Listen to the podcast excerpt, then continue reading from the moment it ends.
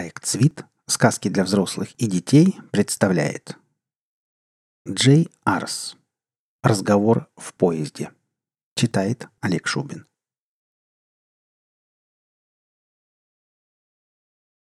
Копоть грязи мутирует на крыльях ангела. Джей Арс.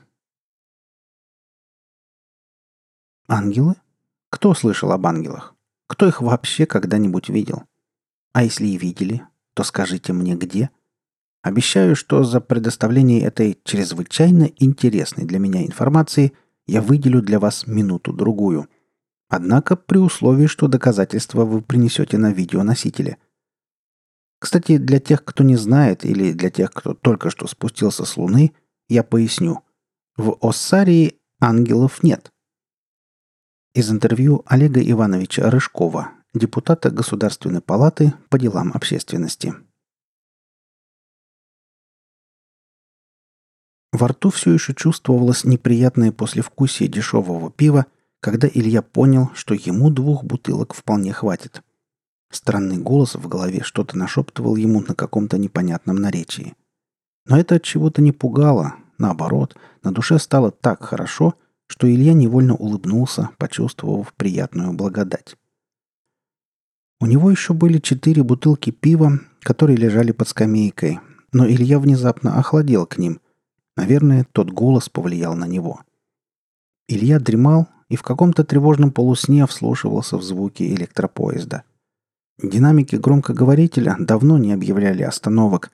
Невольно казалось, что от станции «Красный отдых» отъехали довольно давно, однако никто из сотни пассажиров не заострял на этом внимание – все ехали с абсолютно каменными, ничего не выражающими лицами, словно кто-то посадил этих людей в вагон и велел вести себя смирно и тихо, разрешая при этом не только спать, уткнувшись головой в колени, но и покуривать сигареты, выпуская сизый дым и, конечно, не забывая о негласном правиле тишины от невидимого надзирателя. К сведению, законы Оссарии не запрещают распитие алкогольных напитков и курение в общественных местах. Илья приоткрыл глаза, когда, как ему показалось, вот-вот появятся первые очертания следующей станции Великий Озиман. Однако, кроме мертвого леса и мерзлой январской земли, он ничего не увидел.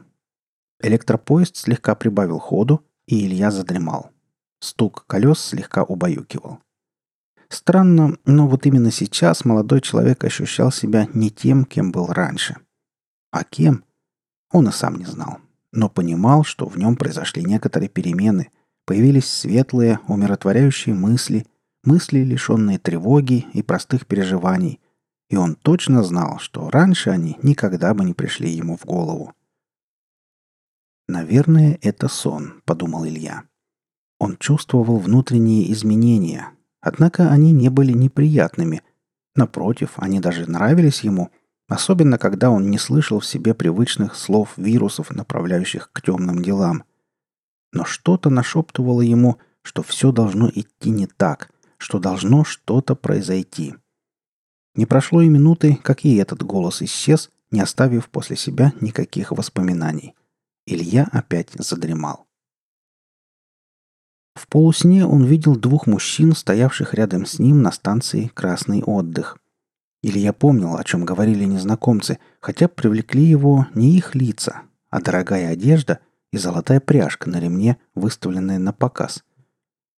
Илья стоял и с интересом слушал разговор этих двоих, при этом мерз, держа в руках пакет, набитый пивом.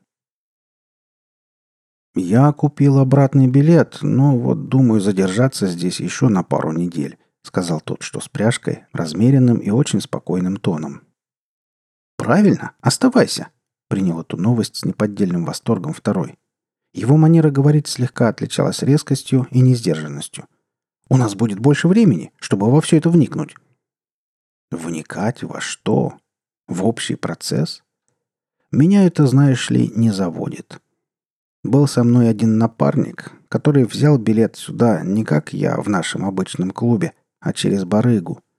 Не знаю, где он его нашел, но факт остается фактом. Его приравняли к душам. Представляешь? Человека из Европы приравняли к душам. Я был, честно говоря, в полном ауте, когда услышал эту новость от его жены. И теперь уже ничего не сделаешь. Закон есть закон. Так деньгами бы откупился, резко добавил его собеседник. Какими деньгами? Ты думаешь, что за использование фальшивого билета без лицензии тебя еще и отпустят? Нет, категорично парировал первый. А с чего вообще такая канитель? Пусть через Европейский суд попробует. Через посольство, в конце концов. Через посольство? Через суд? Ты издеваешься? Закон уже приняли, а вердикт объявлен. И никакой суд его уже не спасет. Я тебе еще раз говорю, его приравняли к обычным душам. Теперь он один из этих вот. Он кивнул в сторону стоящих вокруг пассажиров, чтобы не показывать на них пальцем. Илье показалось очень странным, что никто из рядом стоящих людей не возмутился и даже не повел взглядом в сторону этих двух незнакомцев. Он не стал ввязываться в это. Кто знает, может быть, у них такое в порядке вещей? Хотя ему очень хотелось вмешаться. Тем не менее, этот диалог продолжался. «Не повезло», — с долей сожаления произнес один из незнакомцев. «Ну а ты, чем себя в ближайшие несколько недель займешь? Может, айда с нами? Устроим сафари, повеселимся, девчонок пригласим. Уверен, будет весело». «Нет», — неохотно произнес первый. «У меня тут другой интерес. Думаю, приобрести завод. «Э, ну ты даешь!» — злобно ухмыльнулся второй. «После этих слов я узнал тебя по-новому». Илья запомнил эту зловещую гримасу, несмотря на то, что они стояли под тусклым пятном света, исходящим от станционного фонаря. Незнакомцы напоминали ему двух ночных демонов, которых никто не видит. «Даже не знаю», После того, что ты мне сказал, я вообще думаю завязывать с охотой. Открою больницу. На этом их диалог прервался. Приехал электропоезд. Илья так и не понял, что эти двое имели в виду, разговаривая о душах и будущих приобретениях. Одно он знал точно. Они не любят людей. Вагон заметно ожил, когда раздвижные двери резко разъехались в стороны, а сизый табачный дым проник в холодный тамбур. Илья сидел спиной и не видел, кто так шумно вошел в вагон. Обернувшись, он заметил тех двоих. Первый тащил второго, того, что с пряжкой. Он же помогал себе идти одной ногой, а вторую волочил, словно повисшую плеть. Приятели уселись напротив Ильи. Трудно объяснить почему, ведь в вагоне было полно свободных мест, и не нужно было идти в середину салона. Тот, что с золотой пряжкой, пристроился поближе к окну и задремал. Второй внимательно смотрел под скамейку, где лежали четыре бутылки пива, спрятанные Ильей. «Достань, я глотну. В горле что-то першит», — сказал он не с просьбой, а с полутребованием. Илья достал одну бутылку и без особых эмоций отдал ее. Сидящий напротив человек срыгнул, когда откручивал пробку, и опрокинул бутылку в себя — сделав несколько глубоких и очень шумных глотков.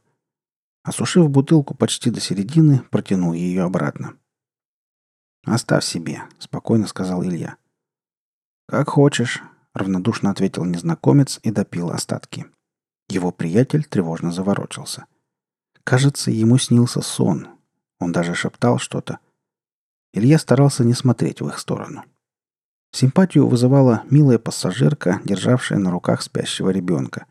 Она сидела недалеко от него, и Илья мог слышать, как она нежно поет своему малышу колыбельную, а тот улыбается во сне. «Еще можешь достать?» — отвлек его незнакомец, голос которого бесцеремонно звучал в ушах и раздражал. «Нет», — категорично ответил Илья, глядя в глаза. «Эти я везу с собой». «Куда везешь?» — допытывался незнакомец. «К себе», — ответил Илья. «Куда к себе?» На этот глупый вопрос Илья решил не отвечать и просто промолчал. Он видел, как вспыхнули глаза незнакомца. Под тусклым освещением станции «Красный отдых» они не казались ему такими страшными, как сейчас. Правда, эта яркая вспышка длилась недолго, всего мгновение. Незнакомец быстро справился с собой. Его взгляд стал ровнее. ты сам-то откуда?» — спросил он без особой настойчивости, проявляя больше дружелюбия. Его дремлющий приятель чему-то улыбнулся, видимо, ему снилось что-то приятное. «Может, и скажу, если узнаю, откуда ты», — ровным, ничего не выражающим голосом ответил Илья. Незнакомец усмехнулся и отвел взгляд в сторону. «Тогда сформулирую иначе», Незнакомец подбирал слова, однако было видно, что он хотел подурачиться. «Ты ведь не местный, верно?» «Да», — спокойно сказал Илья. «Я не из этих мест. Из других». «Поподробнее бы», — широко улыбаясь, перестав играть в серьезность, сказал сидевший напротив мужчина. «Другие места — это какие? Ты из Европы? США? Откуда ты такой взялся?» «Я проездом», — ответил Илья, догадываясь, что своим слишком серьезным отношением к этой беседе вызывает у напротив сидящего легкое смущение. И чтобы как-то исправиться, спросил, «Как тебя зовут?» «Сначала скажи, как зовут тебя, а потом я решу, называть ли тебе мое имя». По тону трудно было понять, шутит он или играет с ним. «Илья?» «А фамилия у тебя есть, Илья?» «Просто Илья». «Ну хорошо. Меня зовут Алик. «Очень приятно», — соврал он и через силу протянул руку. Однако мужчина не отреагировал на его жест, только цинично хмыкнул. «Ну, рассказывай, что тебя привело на сию грешную землю? Ты что собираешься делать в Ассарии?» «Еще пока не знаю. А зачем тогда приехал?» «Я же говорил вам, я здесь проездом».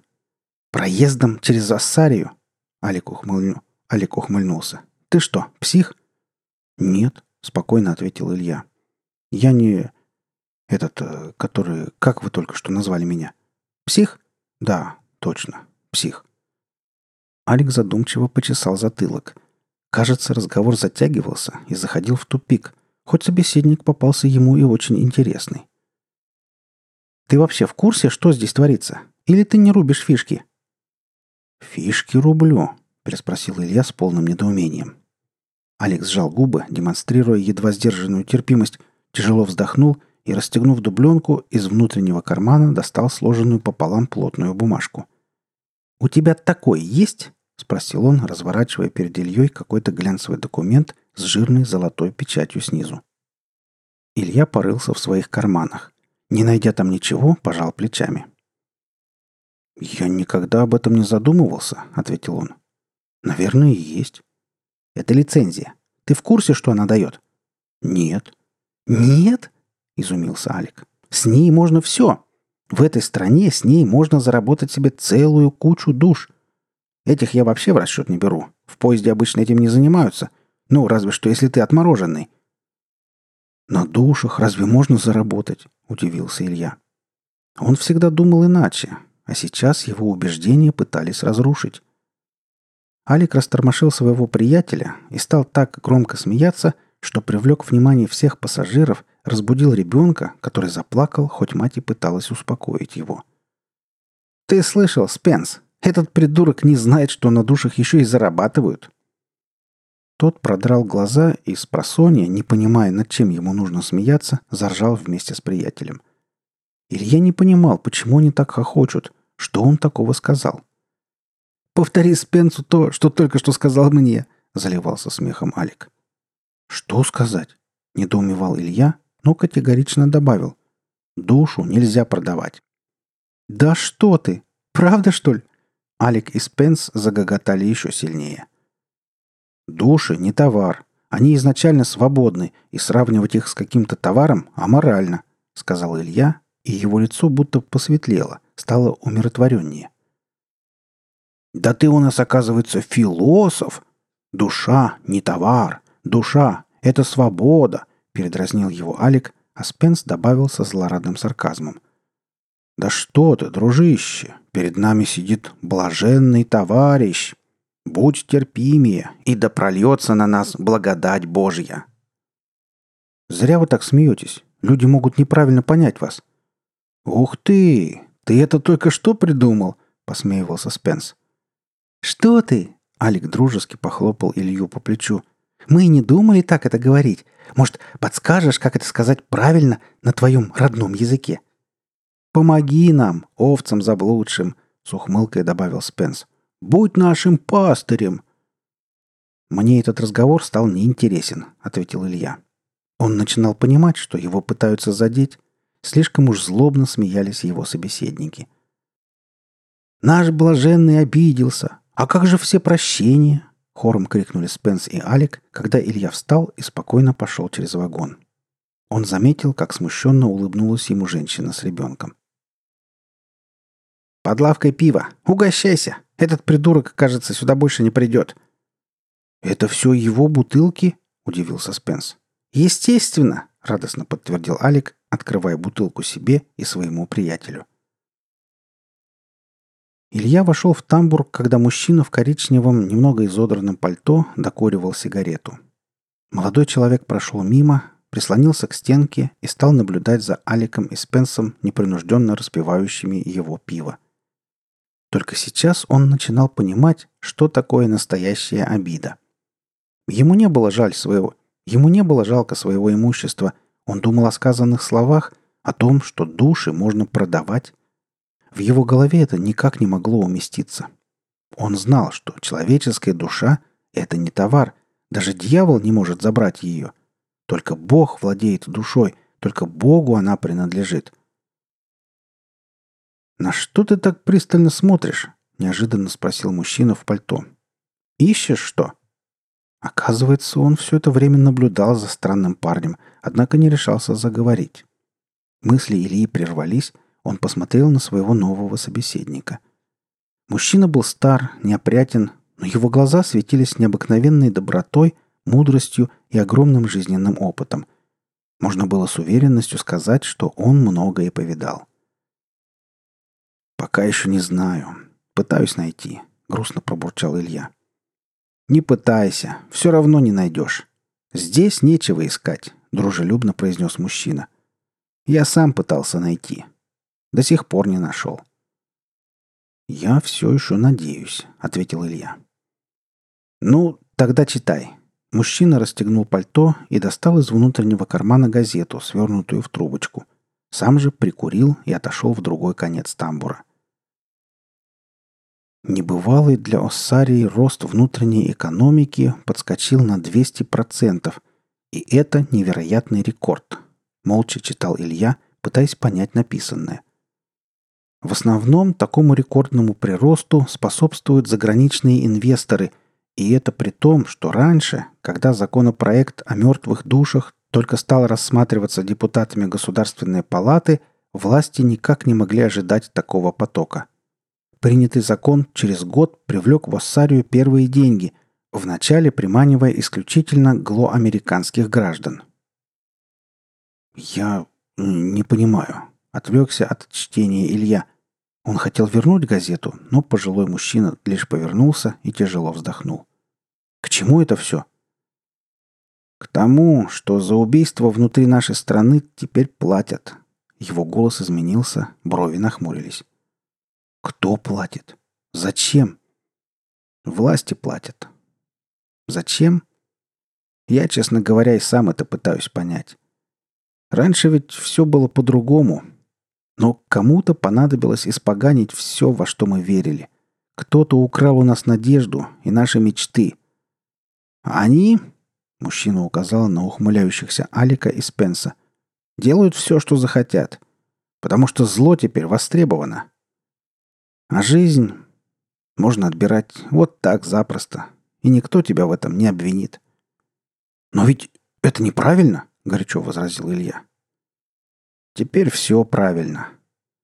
Знаешь, парень, когда добро и зло поменялись местами, смешались, стало трудно понять, что правильно, а что нет. Хорошо, что хотя бы у тебя сохранилась та крупица веры, которую я очень давно потерял. С горьким сожалением произнес мужчина и, взяв из рук Ильи свою газету, ушел в другой вагон. Илья хотел догнать его и о многом спросить, но тамбур следующего вагона был пуст, и по его коридору никто не шел.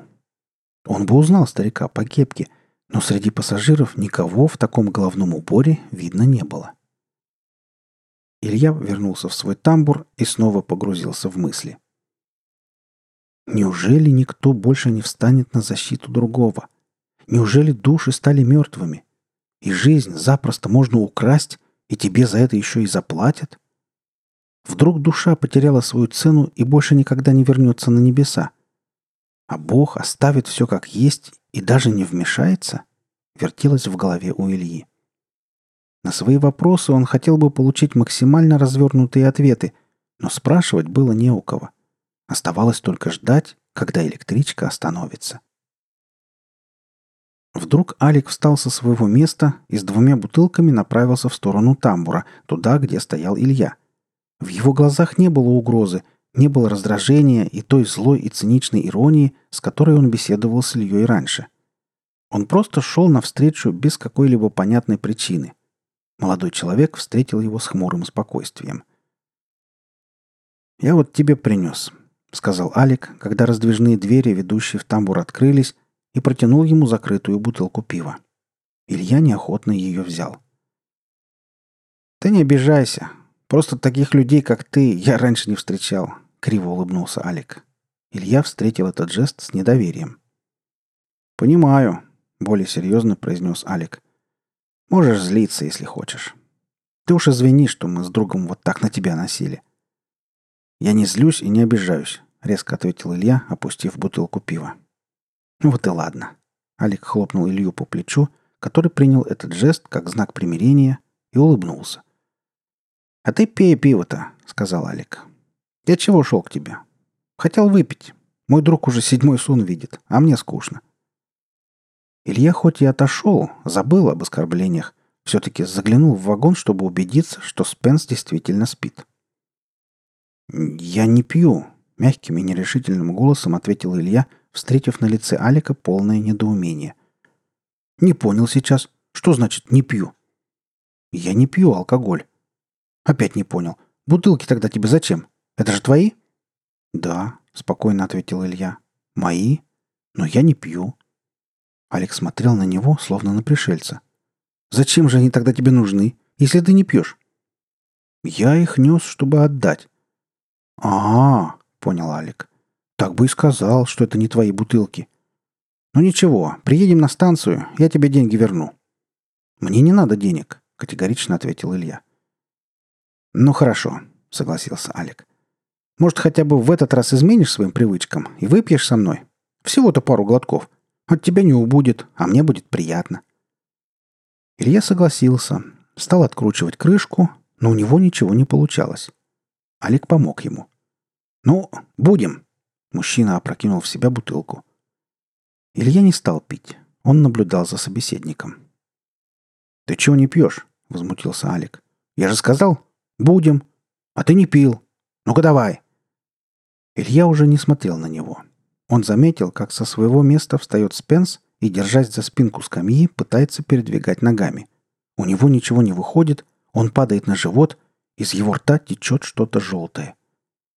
В это время женщина с ребенком вскочила, обратив на себя внимание других пассажиров. «Он упал! Мертвый в вагоне!» — завизжала она. Вместе с ней заорал и ребенок. Пассажиры обступили тело Спенса, но ни один не предпринял ничего. Все просто смотрели. «Кажется, вашему другу сейчас плохо», — без эмоций произнес Илья. И тут самому Алику стало нехорошо. — Сначала он просто закашлялся, затем лицо его пожелтело, зрачки закатились вверх, тело пронзила острая боль. Алик пытался держаться, хотел даже ухватиться за Илью, но тот отошел в сторонку. Алик упал на колени и, держась за горло, стал хрипеть. Из его носа и рта потекло что-то желтое и вязкое. «Простите меня за пиво», — с искренним сожалением произнес Илья. «Но причинить зло этому ребенку я не мог позволить. Извините, что убил вас и вашего друга». Издав последний стон, Алик упал замертво. Илья отошел от тела в другой конец тамбура и уставился в окно. Откуда он знал, что задумали эти двое? Благодатный голос внутри подсказал ему это, когда он стоял на платформе «Красный отдых», но уже более понятными словами, совсем не так, как в первый раз – Алик и Спенс не стали бы обсуждать такие вопросы рядом с посторонним, Поэтому Илья, затаив обиду, и вышел в тамбур. Но он все знал. Когда раздвижные двери в электричке закрылись за Ильей, Алик и Спенс договорились, как именно убьют невинного ребенка, разумеется, и мать заодно. Объяснялся их мотив очень просто. За новорожденных платят больше, и лимит пребывания в Оссарии увеличивается еще на несколько суток, несмотря на то, что обратный билет ограничен определенной и строгой датой. Алик должен был отвлечь Лью. Почему-то оба были уверены, что он обязательно помешает их делу. И он действительно помешал. Илье было тяжело. Возможно, он поступил неправильно, лишив жизни двоих мужчин. Да, эти люди пострадали, но они больше никому не причинят зла, подсказывал Илье внутренний голос, а что-то другое, более совестливое, пробуждало в нем иные чувства. Он изменился. Илья переживал за всех, хотел помочь каждому. Такого с ним еще никогда не было. Он никогда не думал о других в таких серьезных масштабах. Время перемен. Когда шум в вагоне утих, Илья повернулся к окнам раздвижных дверей, ведущих в вагон, и посмотрел, убрали ли тело мертвого Спенса. Нет, мужчина лежал в том же положении, что и раньше, животом вниз. «Вернись в тамбур и посмотри в окна левых дверей», — приказал внутренний, приказал внутренний голос. Илья подчинился и перешел в другой тамбур. Посмотрев в окно, он не увидел ничего интересного. Мимо проносился все тот же унылый пейзаж. Кругом была та же черно-серая беззвездная ночь, под куполом которой расстилался замерзший лес. Вдруг он увидел выбежавших из леса людей, человек пять, не больше — в руках у каждого было что-то квадратное и увесистое. Они бежали к поезду. Илья не мог понять, зачем они бегут, какова их цель. Он просто наблюдал за ними, не предпринимая никаких действий. Подсказки ему не давались, внутренний голос молчал, только на душе стало как-то неуютно. Двое подбежали почти вплотную к поезду, и Илья услышал какой-то глухой стук о стальную боковину – После этого они быстро развернулись и побежали обратно к лесу. В руках у них уже ничего не было видно. Остальные тоже рванули подальше от электрички, и вскоре пять человек скрылись в сумраке мерзлого леса.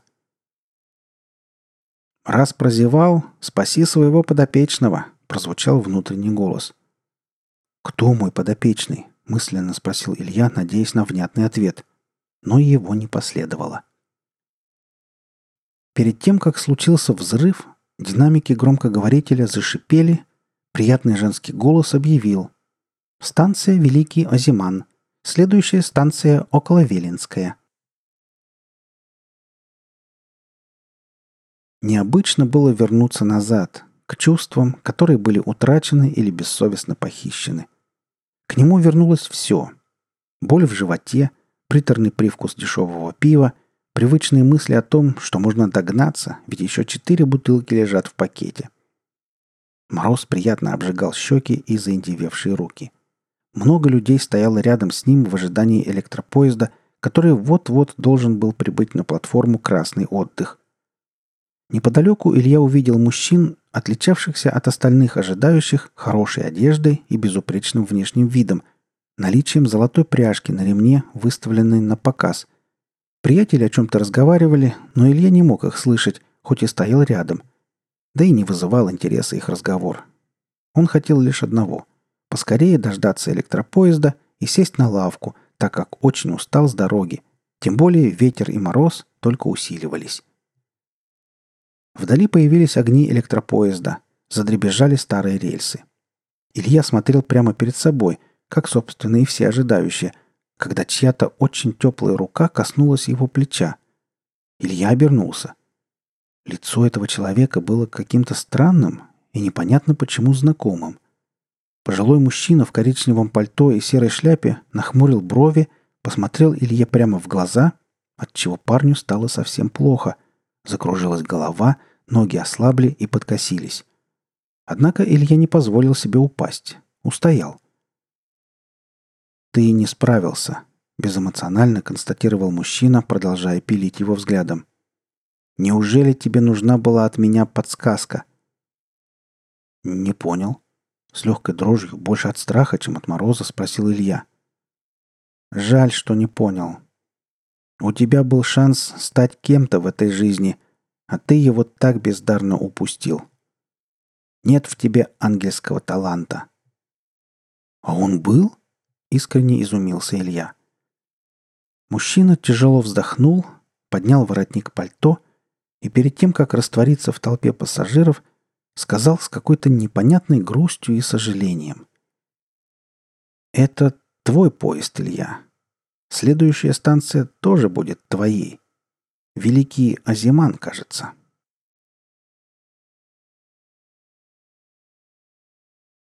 Вы слушали рассказ «Разговор в поезде». Автор Джей Арс. Запись сделана в рамках проекта «СВИД. Сказки для взрослых и детей» с любезного разрешения автора специально для сайта sweetbook.ru в 2014 году. Читал Олег Шубин.